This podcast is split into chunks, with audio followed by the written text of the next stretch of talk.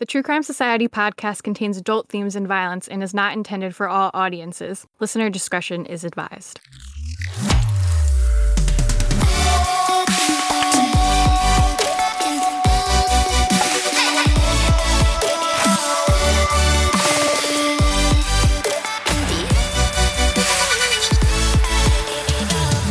What's up, guys? Welcome to another episode of True Crime Society podcast with Stephanie and Olivia. We are back with the second part of our episode on the Parkland shooting. Um, if you didn't listen to last week's episode, you should go do that first because that covers the background info on Nikolas Cruz and it goes over the timeline of the shooting and all that. So you'll definitely want to know all of that because this episode is going to be about everything that happened after the fact and the trial and everything that went down. So go check out that episode if you haven't already. Um, I guess we don't really have much to talk about because we are double recording. We haven't done anything in the last hour. yeah. yeah. So we've recorded these two episodes together just to clarify, but split them up into two because it's such a massive amount of information. So much to um, take in. Yeah, definitely. It's a big one. So yeah. I guess we'll just get right into it. Um, the people who don't like when we chat too much must be thrilled if they're still here. so we'll get into it, starting from right after Nikolas was arrested, basically. This is the young man seen here in handcuffs wearing combat style boots, believed to have committed today's massacre. Oh, oh Previously suspended from the school, today returning with deadly intentions. He's 19 years old. Uh, he was born in 1998 in September. He was a former student of Douglas High School. Uh, he got expelled for disciplinary reasons. I don't know the specifics. Arrested off campus, sources identifying him to ABC News as Nikolas Cruz. ABC News has learned he used an AR 15 assault style rifle and had considerable ammunition. He had uh, countless magazines, uh, multiple magazines, and at this point, we believe he had one AR-15 rifle. I don't know if he had a second weapon. The school shooting today marks at least the 18th so far this year, and it is also symptomatic of a nation where mass shootings, in which four or more people are shot in an incident, have become commonplace. The nation averaging more than 300 mass shootings in the last three years. So, just in case you've forgotten, the shootings did happen on Valentine's Day 2018, so February 14. Nikolas first appeared in court the following day, which was February 15th, 2018. So, at this time, the public defender described him as a deeply troubled child who had endured a lot of emotional trauma in a short period of time. Like, there seems like there's been quite a lot of research and thought into this for this to come out on the day after the shootings. But anyway, that's yeah. what the public defender said. Yeah. I guess that's kind of like the only defense. defense so they were like, we got to look into it quickly. Yeah. Yeah. Um, and I guess too, just looking at his previous records, and I think we mentioned in the last episode that the police had been called to his house like 45 times or something. So I guess all that is public record, and that would be easy enough to find. And I remember it came out very quickly the day of the shooting, really. Like other students were saying that like he was expelled from the school a year before. So yeah. kind of already started if you start from there and go backwards, like you'd see he was expelled from school because of bad problems and other students were kind of talking about his bad behavior right away. Yeah. Now, um, he, he's he got kicked out of school last year. A lot of people he always had guns on him and stuff like that. So it was, huh? I'm, I'm with Bruno. I'm with Bruno. I'm with Bruno. Call, call her. Talk to her, please. So he was a kid kicked out of school. Mom, I gotta go. He was a, he was a kid kicked out of school. He's a little bit of a troubled kid, but he, everyone thought, you know, he always had jokes and stuff like that. It was a lot of like uh, crazy stuff that he did. Uh, just not right for school. He got kicked out of school multiple times for this kind of stuff. What, was he known to carry guns or He carried multiple guns. He showed me his guns. I actually I was kicked out of school myself, and I saw what guns he had. He showed me personally, um, and not a lot of time the kids wouldn't pick on him for that, kind of stuff because they knew what could go on or were scared at the time. So what did he come onto campus? I guess so. that's what that's what the word is. My mom, my mother just called me a few seconds ago to tell me that it was Nikolas Cruz. How do they know that? Uh, she's just watching the news currently. Uh, All right, and he's uh, was he a junior, senior when he got kicked when out? he got kicked out, I believe he was a, a, a junior. I, I, could say. I'm not sure. He was a sophomore. This? Um, honestly, a lot of people were were, con- were saying that it was going to be him, stuff like that. We actually we threw a lot of kids threw jokes around like that, saying that he was the one to scoot up the school. But it turns out, you know, everyone predicted it. It's it's that's crazy. Wow, he must have come onto campus then, right? Yeah, he was on the third floor. He knows the school layout. He knows where everyone would, would be at as of right now. He he's been in his fire drills. He's prepared for this stuff. So he was indicted by a grand jury on March 7th, 2018, and he was indicted on 34 charges 17 counts of first degree murder and sec- 17 counts of attempted first degree murder. On March 13, the prosecution in the case filed their notice of intent to seek the death penalty, and they said they could prove five of the aggravating factors that qualify a murder for the death penalty in Florida. I'll put them all on the blog if you want to have a read about what they are, but it just basically are five reasons why he would be kind of, I guess, a candidate for the death penalty that his crime had met those five factors. So Nikolas refused to enter a plea at the arraignment, so Broward Circuit Judge Elizabeth Scherer entered a not guilty plea on his behalf. Andrew Pollack, who was the father of Meadow Pollack, who had been murdered during the shooting, said, Death by injection would be too easy in my eyes. I'd rather him rot in prison the rest of his life. So, November 13, 2018, so a few months after the shooting, Nikolas attacked an officer in the jail where he was being held. He was charged with aggravated assault on an officer, battery on an officer, and use of an electrical or chemical weapon against an officer following this incident. So, this in- info about the incident is from the Associated Press. It says, according to the assault arrest report, Cruz attacked Officer Beltran after he was told not to drag his sandals around while walking in a jail day room. Cruz responded by showing Beltran his middle finger and then rushing the deputy and striking him with his fist. Cruz and Beltran then got into a physical altercation in which both wound up on the floor, and Cruz was able to get control of the stun gun, which is technically called a conducive electronic weapon. The stun gun discharged, but it is not clear whether it struck anyone, and the officer Beltran was able to regain control. Beltran was struck multiple times by Cruz using his fists. Um, and the report also says that Beltran struck Cruz in the face with a fist containing the stun gun, and then Cruz retreated to one of the seats in the day room before he was taken into custody. In early August 2019, Nikolas's taped confession was released to the public. There's almost 12 hours of footage. I've got some of it on the blog. You can have a look at it if you want to check it out. Tonight, for the first time, a window into the disturbed mind of Parkland school shooter Nikolas Cruz in the hours after the massacre that left 17 students and teachers dead. Deserve to die. Cruz, at times seen alone, talking to himself during an 11 hour interrogation with the Broward Sheriff's Office. He's telling the detective he's attempted suicide with ibuprofen and alcohol, killed small animals, and has heard a demon voice inside his head for years. Did the voice tell you to buy that AR 15? Yes. Cruz claiming the demon talked to him the night before the shooting at Marjory Stoneman Douglas High School. Well, what does it tell you to do? Burn, kill, destroy, Okay, burn, kill, destroy what? Anything. Cruz asking to see his brother Zachary. What do you think mom would think right now? If she would cry. She would cry. Zachary trying to calm his brother, feeling partly responsible. This is a big part of like my fault also because you know I grew up we grew up together like I know I was I know I was the nicest to you David, we also learned that Cruz considered an attack at a park just a week before the massacre. Specific details about the school shooting given in that interrogation were not released. At one point, Nikolas tells the police that he's nothing but worth, worthless shit. At another point, you can see Nikolas pointing his guns at, a, at his head like a handgun and saying, Kill me. He's also starts sobbing at one point. Nikolas also told the police that he heard voices in his head that told him to burn, kill, and destroy, and that he blames the voices for instructing him to pick out the gun that he used in the shooting. Nikolas's trial was scheduled to start on January 27th, 2020, but we all know what happened in 2020.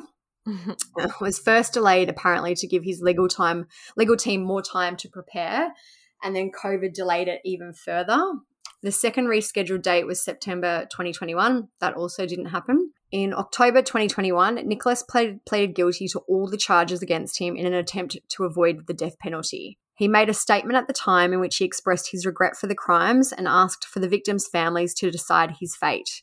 He said, I'm very sorry for what I did and I have to live with it every day. He also said that he regularly has nightmares. I'm doing this for you, and I do not care if you don't believe me, and I love you, and I know you don't believe me. I'd be so infuriated if I was the family and that was what he was saying to you. I would just, oh, it would be rage inducing. Like, don't act like a fucking martyr now. Yeah. I don't, I don't care if you don't believe me, but I love you. Oh, gross. Is there anything else that either side wishes to add to the record or, or present at this time? I believe Mr. Cruz wanted to make a statement to the court and to the victims present in Yes. the courtroom. Okay. May I take off my mask? Sure. I am very sorry for what I did, and I have to live with it every day. And that if I were to get a second chance, I will do everything in my power to try to help others. And I am doing this for you, and I do not care if you do not believe me. And I love you, and I know you don't believe me, but I have to live with this every day. And it brings me nightmares, and I can't live with myself sometimes. But I try to push through because I know that's what you guys would want me to do. I hate drugs, and I believe this country would do better if everyone would stop smoking marijuana and doing all these drugs and causing racism and violence out in the streets. I'm sorry, and I can't even watch TV anymore. And I'm trying my best to maintain my composure, and I just want you to know I'm really sorry. And I hope you give me a chance to try to help others. If you, if I believe it's your decision to decide where I go and whether I live or die, not the jury's. I believe it's your decision. I'm sorry. Yeah. Okay. Anything else? Um, the judge asked Nikolas if he understood that he faced, quote, minimum best case scenario of life in prison, and he said that he understood. So Judge Scherer said this is what we refer to as a strategy decision. She said that if Nikolas believed it was in his best interest to waive his right to a jury trial and acknowledge guilt, and he said, yes, madam. On October 20, Nikolas was also sentenced for the attack on the officer. He was given 26 years in prison for the assault charge. It's interesting that he seemed like he really wanted to avoid the death penalty, considering he was like kind of like he was used to cut himself. He seemed kind of suicidal. He was saying in the interview, like, kill me and stuff like that. It seems like he really didn't want to die. Yeah, it's, yeah, very interesting. Because I think that's why he pled guilty in hopes that he would avoid the death penalty. Yeah. So Nikolas's trial finally started on July 18 this year, 2022. The jury consisted of seven men and five women with 10 alternates. This info, info about the opening statements comes again from the Associated Press. The prosecutor Mike Satz called the murders cold, calculated, cruel, and heinous, and he quoted the video that Nikolas made three days before the shooting. In the video, it says, This is what Mike alleges that Nikolas said Hello, my name is Nick. I'm going to be the next school shooter of 2018. My goal is at least 20 people with an AR 15 and some tracer rounds. It's going to be a big event, and when you see me on the news, you'll know who I am. You're all going to die. Ah, yeah, I can't wait. Among the first witnesses who were called during the trial was a female named Danielle Gilbert. She was a junior who was in psychology class when the stu- shooting began. She said that her teacher told students to get behind her desk. She said, We were like sitting ducks, we had no way to protect ourselves. The jury was then shown cell phone video that Danielle took in the classroom. The footage began with a girl curled up beneath the teacher's desk and others, including Danielle, mostly unseen as they crouched behind it. Around two dozen shots can be seem to be coming in from just outside the door, and then they heard in rapid succession as the fire alarm sounded. You can't see, but there's a boy on the video and he cries out twice, Someone help me. That's the clip that I said I probably won't put in because one, the fire alarm's like screeching loud and would hurt your ears. And it just, you hear one girl dying, you hear this guy crying for help, and it just, we'll put the link to it out there, but it's just really horrible. Yeah, and if you go into YouTube and Google, you know, Parkland CCTV, it's all on there if you if you really want to check it out yourself. Um, the gunshots get further away, but the students remain quiet and huddled, speaking in whispers. Eventually, the voices of police officers can be heard, and the teacher stands up, holding her head. A boy whispers, They're coming, they're coming, we're okay. It says SWAT officers carrying rifles burst in, wanting to know if anyone is hurt. The students point, and Gilbert, which is Danielle, stands up with her camera. A wounded boy and a girl are carried out, and a dead girl lies in a pool of blood. The officers tell the student to run out, and they pass two more bodies lying in the hallway before getting to the parking lot. Calvin, as you can imagine, this is a very painful and excruciating day for family members. Think about it, listening to how their loved ones were so brutally shot and killed. Some had to leave the courtroom while others did stay in their seats, visibly upset and crying. This is all just so heartbreaking to watch. And we must warn you, some of the audio that you're about to hear may be very difficult to listen to. Grief stricken families in court on day one of the penalty phase trial, holding on to one another while listening to gut wrenching and heart stopping sounds. Chilling 911 calls and videos played in court from the day of the horrific school shooting. Tony Montalto, who lost his daughter Gina, closing his eyes. Fred Guttenberg and his wife Jennifer, whose daughter Jaime was killed, clutching one another. Fred shaking his head, Jennifer painfully covering her ears when hearing the gunfire. Then sounds that cut like a knife. Screams following the shooting playing out in court. Come on, follow me, follow me, follow me. Okay, please, please. Hug the wall, hug the wall. Go, go, go, go. Oh my God. For some loved ones, the audio is too much to bear, quickly leaving court. Earlier in the day, State Attorney Michael Satz recalled that horrific day, going moment by moment, shot by shot, and naming victim after victim. Peter Wang was shot 13 times. Max Schachter listening in, horrified and pained by the details, a grief that he knows all too well. His son Alex was only 14 years old when he was killed. He tweeted photos of his son with a caption reading, I love you, Alex. Lori Alhadeff also tweeting a photo of her daughter Alyssa, writing, Remembering Alyssa Alhadeff. So during the opening statements, a relative of a girl who died in that classroom yelled for prosecutors to turn the video off before the court asked for the woman to be quiet. The defense did request a mistrial over this outburst, but it was denied. Um, so Nikolas's case was the first death penalty trial for the judge Elizabeth Scherer. The jurors would eventually vote 17 times, one for each of the victims, on whether to recommend capital punishment. So this information is about the death penalty voting process. Like I, I feel like this this trial is a little bit different because it's not to determine his guilt. He's admitted his guilt. It's the trial was solely just to determine if he would get the death penalty or not. Yeah, so he like pled guilty initially, so he we didn't have the actual trial for the crimes. So this is just Yeah. the death penalty one. And I, I meant to say at the start, like all of this, it was videoed. You could watch like the whole trial. Like Law and Crime has it all posted, but there's tons of clips and everything from the trial that you could watch too. So, if you're wondering about how kind of the trial for the death penalty happens, every vote must be unanimous. So, in this case, Nikolas's 17 crime, you know, the votes on his 17 charges must be unanim- unanimous by the jury.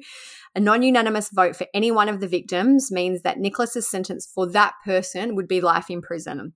The jurors were told to vote for the death penalty, that to vote for the death penalty. The aggravating circumstances presented by the prosecution for the victim in question must, in their judgment, outweigh mitigating factors presented by the defense.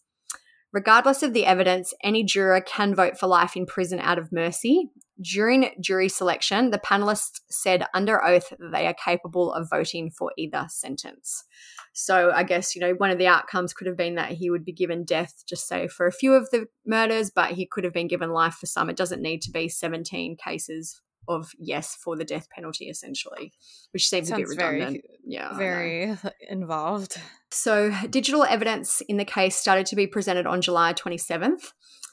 There's a detective, Nicholas Masters, of the South Florida Internet Crimes Against Children's Task Force, and he said he examined the digital evidence. He found that Nikolas regularly searched Google for information about massacres, killers, and weapons. There was an 18 page list of his Google searches and, I guess, internet history that was read out in court. And some of the searches included perfect murder weapon, how to become evil in society, why I want to kill women, how to become a school shooter, how to shoot at 500 yards, AR 15 tactical shooting, and Pumped Up Kicks, Columbine High School. So, we spoke in the last episode about Pumped Up Kicks, which is a song about school shootings. I've put the actual clip to the song on the blog, but some of the lyrics, for example, are He found a six shooter gun in his dad's closet and with a box of fun things, I don't even know what, but he's coming for you. All the other kids with the pumped up kicks, you better run, better run, outrun my gun. All the other kids with the pumped up kicks, you better run, better run faster than my bullet. So I think everyone, most people would be familiar with that song anyway. I think a lot of people are actually shocked when they realized because it doesn't sound like a kind of ominous song. It's just kind of a little bit catchy. And when you actually look at the lyrics, I feel like a lot of people are like, wow, I didn't realize that was what it was about. I didn't for like a long time. And then when I did, I was like, holy shit, that's horrible. Like, why did we let this be a popular song? Yeah. I guess it's uh yeah, I don't know. I guess it's just telling the story, isn't it? But yeah, it's crazy. Yeah. But also, I wanted to say about his Google searches, I feel like it also kind of shows you um, how low his like intelligence level was to be like googling how to become a school shooter. Yeah. Why? How to? What did he say? Why I want to kill women? Like, shouldn't you know why you want to? Or Yeah. Maybe he was just getting his defense ready. yeah. Um, as part of kind of his internet history, he also wrote on YouTube on July 4th, 2017, I love to see the families suffer. He spelled families F A M I L Y E S. So I guess kind of another, his lack of education and his lack of coherency, I guess. Yeah.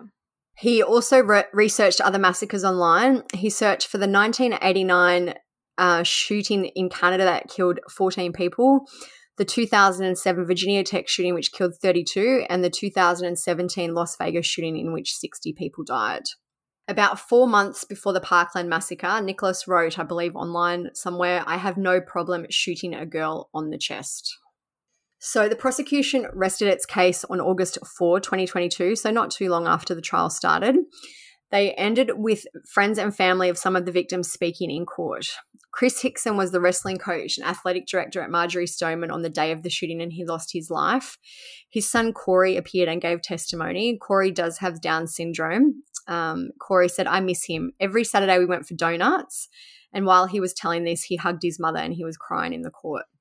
It's so sad. There's a I clip of it that I, I'll put in. You can. Uh, Corey, Yes. do you want to raise your right hand? Your right hand? No. Okay. Do you solemnly swear or affirm the testimony you're about to give is the truth, the whole truth, and nothing but the truth? Yeah. Okay, thank you. You can put your hand down. Now, will you turn around and tell the jury your name? These ladies and gentlemen right there, tell them what your name is. Corey Hixon. Good afternoon. Mr. Hixon, was your father, is your father Mr. Christopher Hixon? Yeah. And is there something that you'd like to tell the jury about your dad? Yeah. What is that? It's okay. I missed him.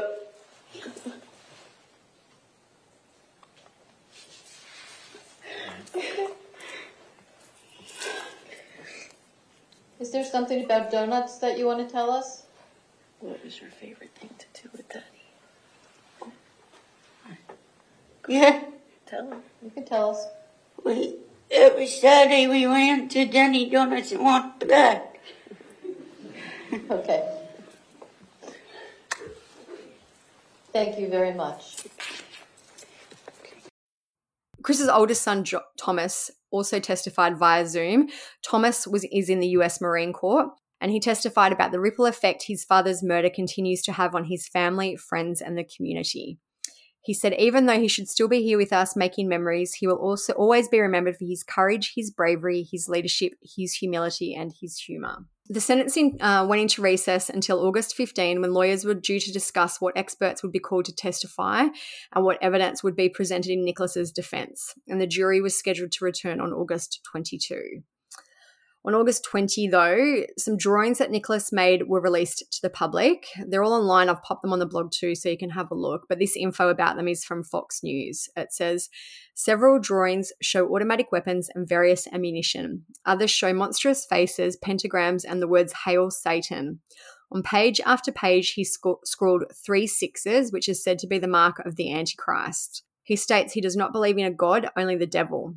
I do not want to be bothered by anyone, he wrote. I cannot wait to die. Blood, blood, I only want to see blood fall. And he also wrote that he hopes there is another mass shooting. At one point, he wrote about his loneliness and his desire to be buried with a woman after his death. And on one page, he scrawled the very issue at stake in his trial whether the jury will decide whether he will get the death penalty or spend his life in prison. He wrote, I do not want life. Please help me go to death row. So, just to be clear, all these drawings were made while he was in jail. They weren't made before the shooting, they were made after. Um, you can see them online. They're very childlike, like kind of stick figures. There's one of him, I am assuming it's him at the front of a classroom shooting his gun at four people sitting behind desks. I was gonna say, if you remember the Ethan Crumbley's drawings, or when we talked about the Bever family, their drawings are all very similar. Yeah, there's one where he's written warning classified information. Um, he spelled classified incorrectly. It's got like a bunch of smiley faces. One looks like a bit crazy, and it says something radioactive. Like that, basically, you would think maybe an eight or a ten year old had drawn these photos. These yeah. these you know there's one that looks like kind of like a devil i don't even know what it is like a devil face and he's written i hate you all hail lucifer um the most detail in the drawings is almost in the guns like Yeah. people are just stick figures whereas the guns have a little bit more Like you could tell what kind of gun he's trying to draw. yeah On August 22nd, Nikolas's defense team began their argument in court. The lead attorney, Melisa McNeill, told the jury during her deferred opening statement that Nikolas has fetal alcohol and drug issues that weren't dealt with adequately by Linda. She also said that Linda suffered from severe depression and financial troubles after her husband died. Um, his attorney told the jury that that doesn't excuse what her 23 year old client did, but are factors that they should consider as her team presents its case over the several weeks. She said, He's a brain damaged human. Everyone knows there is one person responsible for all the pain and all of that suffering, and that person is Nikolas Cruz. But she also said that she hoped jurors would remember that the law never requires you to vote for death, not even in the worst case imaginable, and it's arguable that this is the worst case imaginable. The defense also spoke about Nikolas's birth mother and the alleged start to life that he had. They said that Brenda was a Fort Lauderdale prostitute who smoked crack, cocaine, and drank Colt 45 malt liquor and Cisco fortified wine during her pregnancy with him. Carolyn Deakins, a former prostitute, testified that she and Brenda were drinking beer one day in 1998 when Brenda got sick. She thought it was because of drugs, but Brenda told her that she was pregnant. Caroline told Brenda that she was harming her baby with drugs and drinking, but Brenda replied she was putting the child up for adoption, so she didn't really care. Danielle Woodard, who is Nikolas's half sister, she also testified. She said as a preteen, she watched her mother regularly drink alcohol, smoke crack cocaine, and prostitute herself. She also recalled at least one instance where her mom made her pee in a cup to pass a drug test during her probation. Danielle said that her mom's addiction took priority over her children. When she was asked how Brenda was as a mother overall, Danielle replied with one word horrible. Um, she also said she had an addiction and she always put that first. Susan Luber, who had been Nikolas's preschool teacher, also testified. She said that Nikolas would push children, scratch at them, topple over furniture. He would stay away from other children. If they got too close, he would pounce. Nikolas's legal defense was basically a circus. I'm sure even if you hadn't followed this super closely, because it was so crazy that it was just like making headlines. The judge and the defense attorney were getting into arguments. Um, so on September 14th, they the defense abruptly rested their case after calling just 26 witnesses, and they had originally planned to call 80 witnesses. Lead prosecutor Mike Satz said, We're waiting for 40 more witnesses. Judge Elizabeth admonished the defense for another day wasted in a trial that has seen numerous delays in postponements. She said, even if you didn't make your decision until this morning, to have 22 people plus all the staff and every attorney march into court and be waiting as if it's some kind of game, now I have to send them all home. The state's not ready. They're not going to have a witness ready. We have another day wasted. She also said his team exhibited a level of unprofessionalism that she had never seen before. Your Honor? Yes? Um, at this time, the defense rests, other than putting in our records. We're not playing chess. I mean, will you please take the jury back in? Thank you. All right, go ahead and put in your records. Two B, Nikolas Cruz Henderson, episode one record. Let let me just stop. State, are you gonna have anything ready for today? No.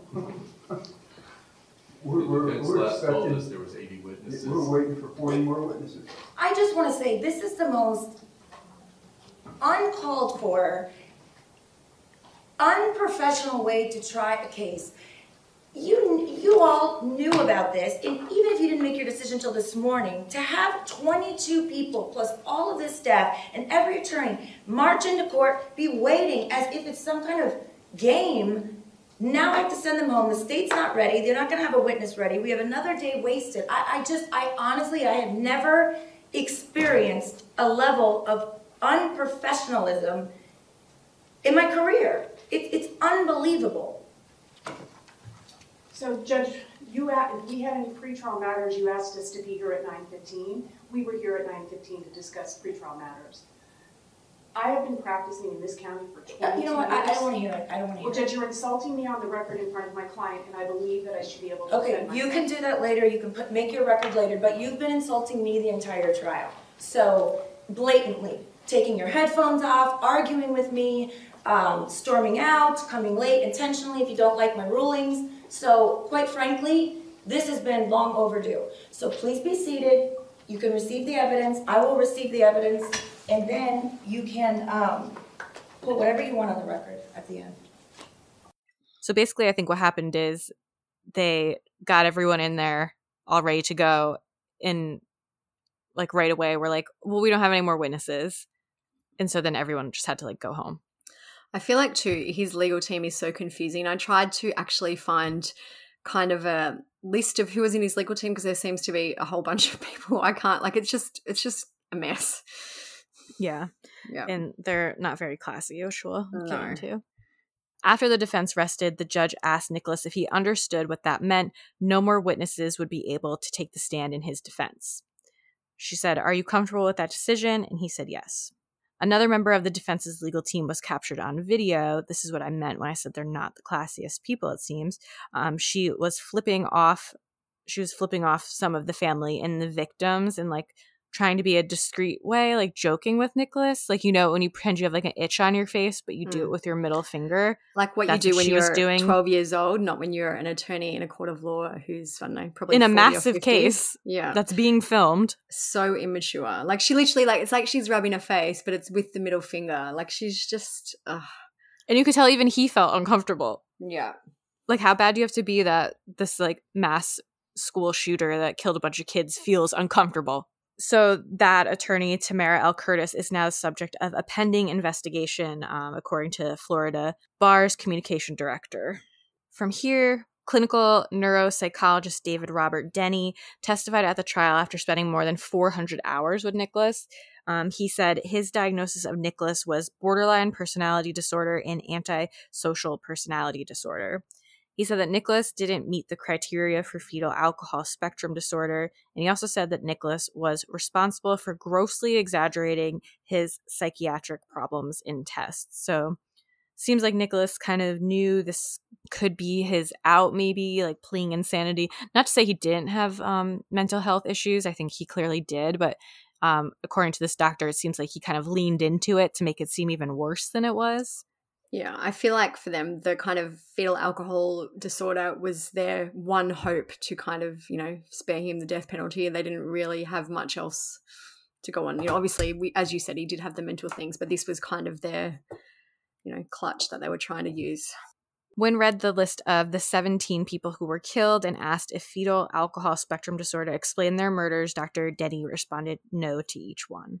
During the trial, jurors also visited the scene of the massacre, which has remained sealed since the event, which I didn't know until probably this year, but that No. is wild to me. So the whole school, since the shooting happened in 2018, has just been there sealed up as um, a crime scene because they were using it as an exhibit in the trial, which was then delayed and delayed until this year. So, Yeah. what a horrible reminder to the whole town to just have the school there forever boarded up because normally they like knock it down, knock down part of it, do something to or like renovate it. The blood was never cleaned up, the doors were just closed, nothing been touched. Like the kids notebooks, their textbooks, everything was still out exactly as it was when the shooting happened. Um, it said there's like a lock of hair that remains. There are still Valentine's Day gifts and cards strewn about. So it just must be so eerie. The prosecution's rebuttal began on September 27, 2022, and ended on the 29th. Closing arguments were delivered on October 11, 2022. Prosecutors again called for the death penalty. Um, the lead prosecutor, Michael Satz, said what he wanted to do, what his plan was, and what he did was to murder children at school and their caretakers. That's what he wanted to do. And Nikolas's defense attorney said in response to that, and in a civilized, humane society, do we kill brain damaged, mentally ill, broken people? Do we? I hope not. So that seems like that was their their mm. big defense. The lead prosecutor responded to that with hate is not a mental disorder. Teachers gathered in a classroom at Marjory Stoneman Douglas to watch as the verdict was handed down in the case. It was decided that Nikolas should be sentenced to life in prison without the possibility of parole. The jury returned identical answers on, on aggravating and mitigating circumstances for each of the 17 counts and the same findings and recommendation for every victim. On each count, the jury found Nikolas eligible for the death penalty based on aggravating circumstances, but did not unanimously find that those aggravating factors outweighed the mitigating factors. We don't know exactly which mitigating factors were in play in those discussions, but we do know which mitigating factors on Cruz's life were presented at trial. The 41 factors were listed in the jury instructions and included factors such as Nikolas Cruz was exposed to drugs in utero, um, medicated throughout his childhood, um, witnessed the death of his father, has remorse. Nikolas Cruz pled guilty and accepted responsibility for his crimes. Uh, so the families were obviously dismayed by this outcome. They really wanted him to get the death penalty for what he had done. Um, Tony Montalto, he is the father of the victim Gina Montalto. He said, pressing the barrel of his weapon to my daughter's chest. I think she was the one that was sitting in the hallway taking the test. Yeah, the makeup test. Yeah, and he shot her in the chest at very close range. He said, pressing the barrel of his weapon to my daughter's chest, and that doesn't outweigh the poor little what's his name had a tough had a tough upbringing. I mean, society has to really look and re-examine who and what is a victim. Not everyone's a victim. My beautiful Gina and other sons and daughters, the spouses and fathers, they were the victims here.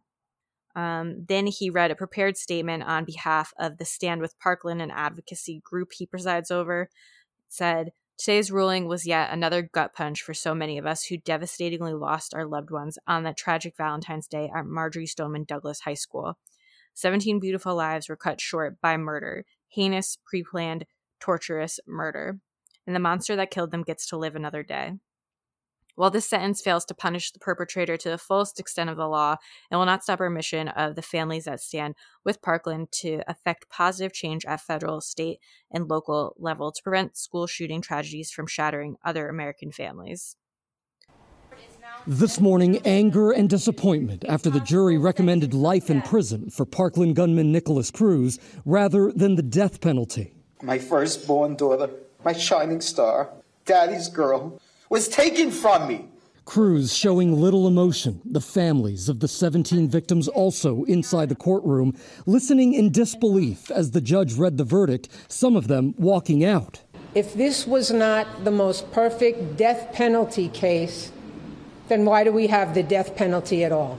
All 12 jurors would have had to agree to the death penalty, but the jury foreman saying three of them voted for life in prison. I didn't vote that way, so I'm not happy with how it how it worked out. But everybody has the right to decide for themselves. Prosecutors had argued Cruz was a sociopath and that the massacre was premeditated. It was calculated. It was purposeful. But the defense said he was mentally ill, suffering from fetal alcohol syndrome after his mother abused alcohol and drugs during her pregnancy. He was doomed from the womb. And in a civilized, humane society, do we kill brain damaged, mentally ill, broken people? I hope not. Um, the parents of another victim, Alyssa Alyssa Alhadeff, spoke outside the courtroom. They said, I'm disgusted with our legal system. I'm disgusted with those jurors. The father of Jaime Guttenberg said there are 17 victims that did not receive justice today. Benjamin Thomas, the foreperson for the jury that recommended the Parkland school shooter be sentenced to life in prison, told CNN affiliate WFOR that three jurors voted against the death penalty. There was one with a hard no, she couldn't do it, and there was another two that ended up voting the same way. Um, he said the hard no didn't believe because he was mentally ill that he should get the death penalty. It must be so frustrating for the majority who wanted it to just have like one person totally against it. Yeah. But yeah. I guess that's, That's how the legal works. system. Mm. On November 2nd, 2022, Nikolas was officially sentenced to 34 consecutive life sentences without the possibility of parole, one each for the total number of victims murdered and wounded. So that is it up to date for, I guess, the Parkland shooting and the trial and the outcome. I think it's important that we run through who the victims are and just a little bit about them. We have a really comprehensive blog on all of the victims and things about their life and their families and things they enjoyed. So we encourage you to check them out. Um, but the first victim that we're going to mention was Alyssa Alhadeff, and she was 14. She loved playing soccer for her team, which was Parkland Travel Soccer. Um, when her mother Lori heard about the shooting, she said she rushed to the school, but Alyssa was already gone. Her mother said, I knew at that point she was gone. I felt it in my heart. Alyssa was beautiful, smart, talented, successful, amazing, awesome, and a great soccer player. You'll be greatly missed, Alyssa. We love you so much. You'll always be in our hearts. So, Scott Beigel was the geography teacher who lost his life in the shooting. One of his students, Kelsey Friend, has said that he was a hero. She said, "Mr. Beigel was my hero, and he will he will forever be my hero. I will never forget the actions that he took for me and for the fellow students in the classroom. I am alive today because of him." He was the one that was shot while trying to lock the door from the outside. Yeah, when the other teacher motioned to him to shut the door, that one. Mm-hmm. So Martin Duque was 14 when he died, and his brother Miguel said he was a very funny kid, outgoing and sometimes really quiet. He was sweet and caring and loved by all of his family. Most of all, he was my baby brother. Nicholas Dworet was 17 when he died, and he was shot while he was in his Holocaust history class. He was a champion swimmer who'd been recruited by the University of Indianapolis' swim team, and he would have started there in the fall after the shooting. His family have established the Nic- Nicholas Dworet Fund Swim for Nick, in which they provide swimming lessons to kids who you know may not otherwise be able to afford them. And he's the one who his brother was shot but lived also. Aaron Feis was a 37 year old assistant football coach at Marjory Stoneman Douglas, and he died after he used himself as a shield to protect students. The football program spokesperson Dennis Lehtio said he died the same way he lived. He put himself second. He was a very kind soul, a very nice man, and he died a hero. Jaime Guttenberg was 14 when she died, and her aunt Ellen told the New York Times that Jaime loved to dance and sometimes she went on for hours. And her father, Fred, gave a really sad statement about the morning of the shooting. He said, In the morning, sometimes things get so crazy. She runs out behind and she's always like, I've got to go, Dad, bye. And I didn't get to say, I love you. I don't remember if I said that to Jaime. We also mentioned earlier the school's athletics, athletic director, Chris Hixon. Chris deployed to Iraq in 2007, and his wife said he loved being an American and serving his country, and he instilled that in his in our family and his kids. Um, Luke Hoyer was 15 when he killed when he was killed. His grandmother Janice said he was a good kid. He never got in trouble. He was the last of my daughter's children that still lived at home. And his mother said about the day of the shooting, she said, "I love you, Lukey Bear," and he said, "I love you too, Mum." 14 year old Cara Loughran loved Irish dancing. Her dance studio said Cara was a beautiful soul and always had a smile on her face. We are heartbroken as we send our love and support to her family during this time. Her best friend Mackenzie Mursky said, I never got to say goodbye to her. I can't close my eyes without thinking of my friend. Gina Montalto was 14 at the time. She was the winter guard of the school's marching band. Her aunt, Sean Sherlock, wrote on Facebook, I know somewhere in the heavens she's designing the latest and greatest trends with and has her art book that she always carried with her. Her mother, Jennifer, said Gina was smart, loving, caring, and a strong girl who brightened any room she entered. On the day of the shooting, Joaquin Oliver, who was 17, had purchased Valentine's Day flowers to give to his girlfriend. His father Manuel dropped him off and he said, I said, I love you. And he gave me a kiss. I love you too. And I told him, just make sure you call me to see how it goes with the flowers. And he never called me. That's just heartbreaking. Alaina Petty was 14 when she died. Her family said that she was a vibrant and determined young woman who loved to serve. And they said, We will not have the opportunity to watch her grow up and become the amazing woman we know she would become. We are keeping an eternal perspective. Meadow Pollack was 18 when she died, and she was looking forward to attending Lynn, Lynn University in Boca Raton after she graduated. Her cousin Jake said she was a beautiful girl inside and out. Helena Ramsay was 17 when she died. Her fa- a spokesperson for her family said Helena was smart, kind hearted, and thoughtful. She was deeply loved and loved others even more so. Though she was reserved, she had a relentless motivation towards her academic studies and her soft, warm demeanor. She was so brilliant and witty, and I'm actually still wrestling with the idea that she's gone. 14 year old Alex Schachter was a member of the school marching band and orchestra. His mother had died when he was four, and his fa- father had moved the family to Parkland after that. He said, I moved my family to Parkland because it was an idyllic community. I never thought this would happen to me. I never thought this would happen here. Alex was buried in the same cemetery as his mother. Carmen Schentrup was a 16 year old National Merit Scholar semifinalist. Her parents said she was a dedicated, accomplished, and straight A student and she was going to change the world. Her parents also said Carmen was a dreamer. We will miss seeing her make her dreams come true. Peter Wang was 15 when he died. I think we mentioned in the first episode that he died after he held the door open for classmates to escape. Yeah. His friend Aidan Ortiz said, I want people to know he died a hero. He died saving many people. So that is the list of victims who sadly lost their lives in the Parkland shooting. As I said, go to the blog. We've got photos, more information on them if you'd like to learn more about them and who they were. Another thing I'm sure a lot of people remember, like this was a big in the news. The students um, who were there, they did a really big push um, or very vocal about wanting gun control. So I'll put in a clip here that was pretty good that I found that explains a lot of the things that they did and how they kind of tried to get their the government involved to try to help prevent this from happening in the future. 911, what's emergency? Please help, please help. Someone at the high school, a shooter. A lot of blood. Please help, please.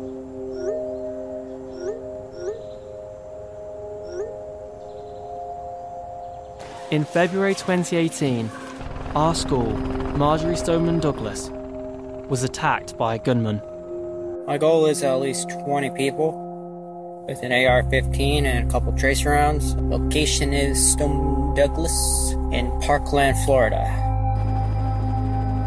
My teacher yelled code red, and a code red means that there's an active shooter on campus. Oh my god! Oh my god!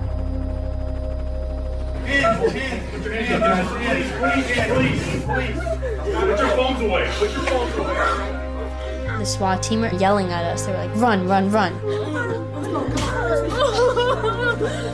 As I'm running, like I couldn't help but look around and, and it was just the scariest image. It was like I'm looking at death. Like this is death.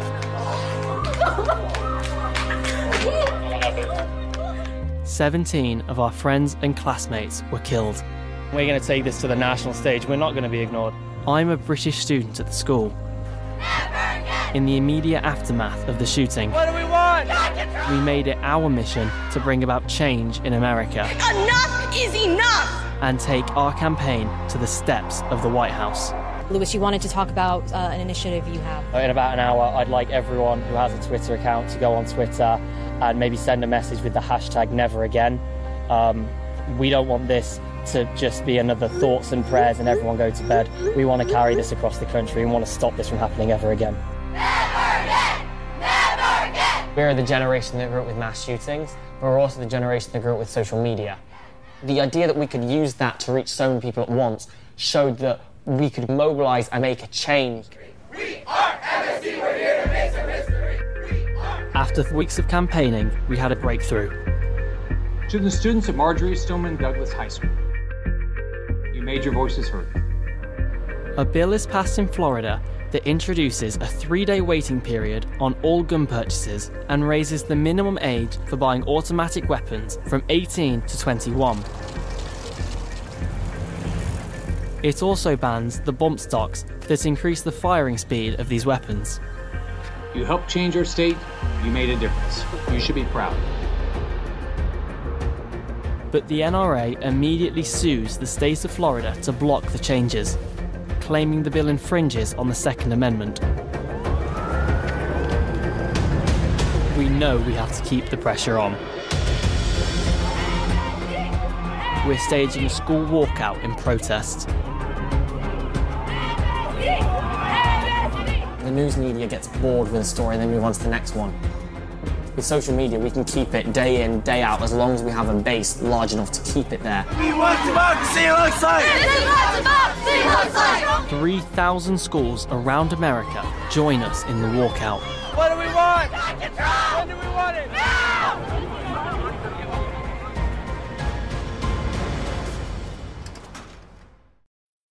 And I found another article too, just from August 2018, um, which is the same year as the shooting. And it basically talks about how this event kind of sparked um, some legislation change and reform in terms of restricting gun access. Uh, it says that there was 50 new laws just in 2018 which restricted access to guns ranging from banning bump stocks to allowing authorities to temporarily disarm potentially violent people.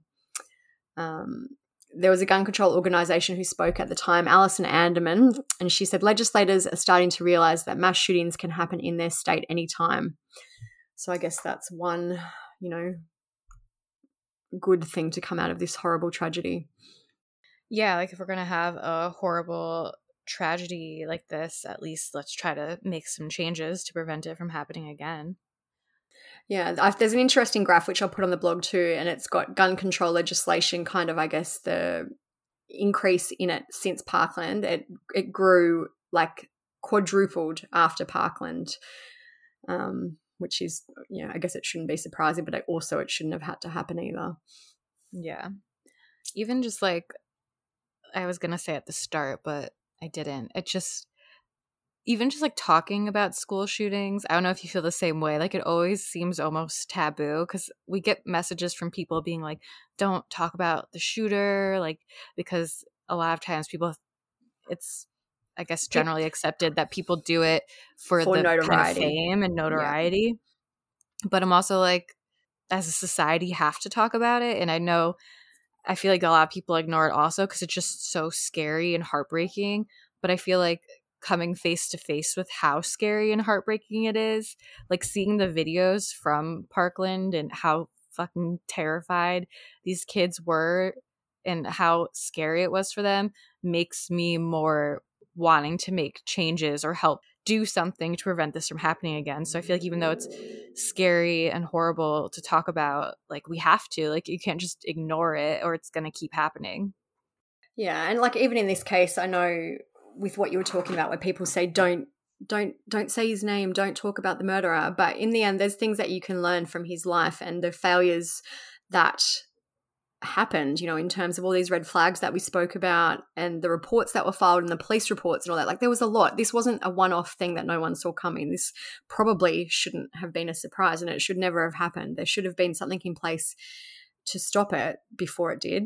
So I feel like that in, in terms of this specific case, that's why we have gone into the detail that we have. Yeah, like with Nikolas Cruz and even like most of the school shooters, there's so many warning signs, but especially with Nikolas Cruz, like, and I don't even know. He just had no help growing up. Like, I'm not trying to be like, oh, I feel sorry for him, but he did have a lot of mental health issues that he didn't really get help for. He had no family, really. His parents died when he was very young, anyways.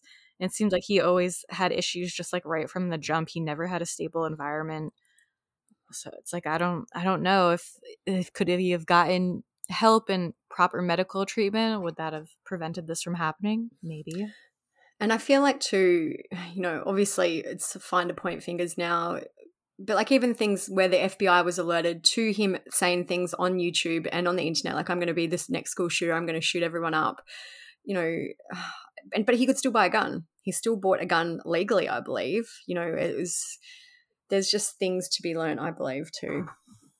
yeah and i think we said the same thing with ethan crumbley because he was another one that kept being like i'm gonna shoot up the school and like they kept saying it and nikolas cruz kept saying it and like no one did anything Yeah. and so it's like at the point they're probably in society already feel like no one cares about them i'm sure nikolas cruz kind of felt like he was just tossed aside had like no real family or anything and now you're saying all this crazy shit and still no one cares like I feel like that now you're like, well, now I'm going to prove it to you. Yeah, yeah. Screw you all. I'm going to do it. You know. Yeah, and I was like, I don't. I feel like I'm desensitized to so many things. Like since I've just always been curious about true crime and things like that. Um, but this case, watching the videos and all that and like hearing the kids talk about that day it always like chokes me up like i was watching videos at work today because i like to watch videos before i do the podcast just to kind of like freshen up on the info and everything but i was literally just like tearing up at my desk all day listening to like how terrible it was and how scared these kids were and i was like thinking about why that is like why other things don't affect me as much and i don't know if anyone else would be able to relate to this but i really do feel like I'm more likely to die in a mass shooting somewhere versus like not to be like oh run of the mill murder but versus just someone else murdering me. I don't know if that's just like an american fear now every time i go in the grocery store i think there could be a mass shooting in this grocery store while i'm in here even um when we went to america earlier this year and like we told the kids very last minute and then i was like are you excited? And they're like oh but what about the guns? And i was like oh it's gonna be fine it's gonna be fine. Like you know obviously it's very different um here. We have not very many guns. Like it's not really like obviously i'm not saying we don't have any. We do have and we've had mass shootings here but it's just a different gun culture here, I believe. So um, that was just interesting to me that that was one of the things that they're worried about because, you know, they see the news, they see these things happening. And like I even just found some stats for 2022 US mass shootings this year. So we're in mid November. There's been 662 mass shootings in the USA, which a mass shooting is characterized as where there are four or more fatal and non fatal injuries, not including the shooter. Hmm. So 662, 671 people dead from mass shootings, and 2,616 people wounded. Mm-hmm. It's crazy. Three occurred at a school of at a school or university, and two occurred at a place of worship. So I'm guessing one would be Uvalde, um, off the top of my head for the school. Yeah, it's scary. Honestly, I think about it anytime I'm in a place that is crowded, even if I go to something that's supposed to be fun, like a, um, a sporting event or a concert, I'm always looking around, being like, okay, if something happens, this is the exit I'm going to go to, or this is where I'm going to hide. And it's really sad that, like, hmm. I'm supposed to be doing something fun, and that's what I'm thinking of. And even we went to um, Letterkenny live at Madison Square Garden a few months ago, and they must have been doing like construction outside or something. But like there was just like loud bangs in the middle of the show, that like out. You could hear that they were like outside, and it was kind of muffled, but you could kind of feel the vibe of everyone being like, "Is this Mm, it?" what's that? Yeah.